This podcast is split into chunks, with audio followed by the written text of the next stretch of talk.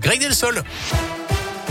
À la une, stop au mépris, ras-le-bol des protocoles. Voilà quelques-uns des messages que l'on pouvait lire hier sur les pancartes des manifestants, enseignants, personnels éducatifs, parents d'élèves. Ils ont défilé un peu partout à travers le pays et dans la région pour dire leur colère et leur épuisement. Les syndicats dénoncent l'incohérence du ministère de l'Éducation nationale et demandent plus de moyens, à commencer par le nombre de remplaçants dans les cortèges. Il n'y avait pas que des professeurs. Anouk est surveillante dans un collège.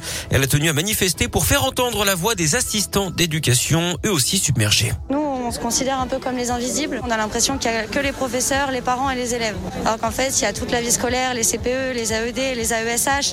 Vous avez tout le personnel d'entretien aussi qui est présent et qui est en première ligne. Ça, on n'en parle jamais en fait. Surtout qu'avec les nouvelles mesures, on se sent encore plus délaissé parce qu'on est toujours les derniers au courant alors qu'on est les premiers à devoir l'appliquer. Ça commence à devenir vraiment compliqué, surtout qu'on est de moins en moins nombreux. Les personnes qui partent en arrêt maladie ou qui sont en burn-out ou qu'on ne peuvent plus, c'est des heures sup que je ferai qui ne seront pas rattrapées, qui ne seront pas payées. Des fois, ça nous arrive de nous faire insulter. Ça Ça nous arrive de nous faire menacer. Je peux comprendre que ce soit pas simple de récupérer l'enfant et de le ramener à la maison, mais nous on n'a pas le choix aussi.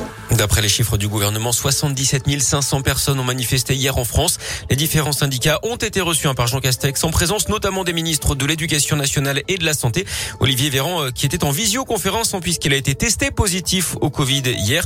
Dans la foulée de cette réunion, Jean-Michel Blanquer lui a annoncé de nouvelles mesures, notamment la mise à disposition de cinq millions de masques F F P deux pour les enseignants de maternelle sur demande et plusieurs milliers de remplaçants pour faire face à la crise. Les évaluations pour les classes de C P prévues en janvier seront quant à elles reportées à un délai qui reste à définir. Le ministre de l'Éducation qui est d'ailleurs attendu dans la région aujourd'hui avec le Premier ministre Jean Castex et la ministre du Travail Elisabeth Borne.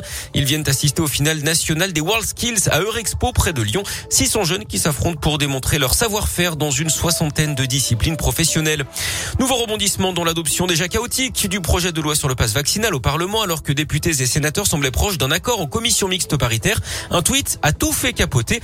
Celui du patron des sénateurs L R, Bruno Retailleau, qui explique que la commission avait donné raison au Sénat. Fureur de la majorité qui parle d'une atteinte intolérable aux institutions puisque la commission se tient à huis clos. Le texte va donc revenir à l'Assemblée pour une adoption ce week-end ou en début de semaine prochaine. Dans l'actu régionale, un homme de Désertines dans l'Allier interpellé après avoir menacé sur les réseaux sociaux de commettre une tuerie dans un établissement scolaire. Ce garçon d'une vingtaine d'années souffre de problèmes psychiatriques. Il a été placé dans un établissement spécialisé. Du sport et du handball avec des débuts réussis pour les Bleus à l'Euro. Ils ont battu la Croatie vingt-sept à vingt-deux. Prochain match demain à dix-huit heures face à l'Ukraine. Et puis en foot, le coup d'envoi de la vingt et unième journée de Ligue un avec Nice-Nantes ce soir.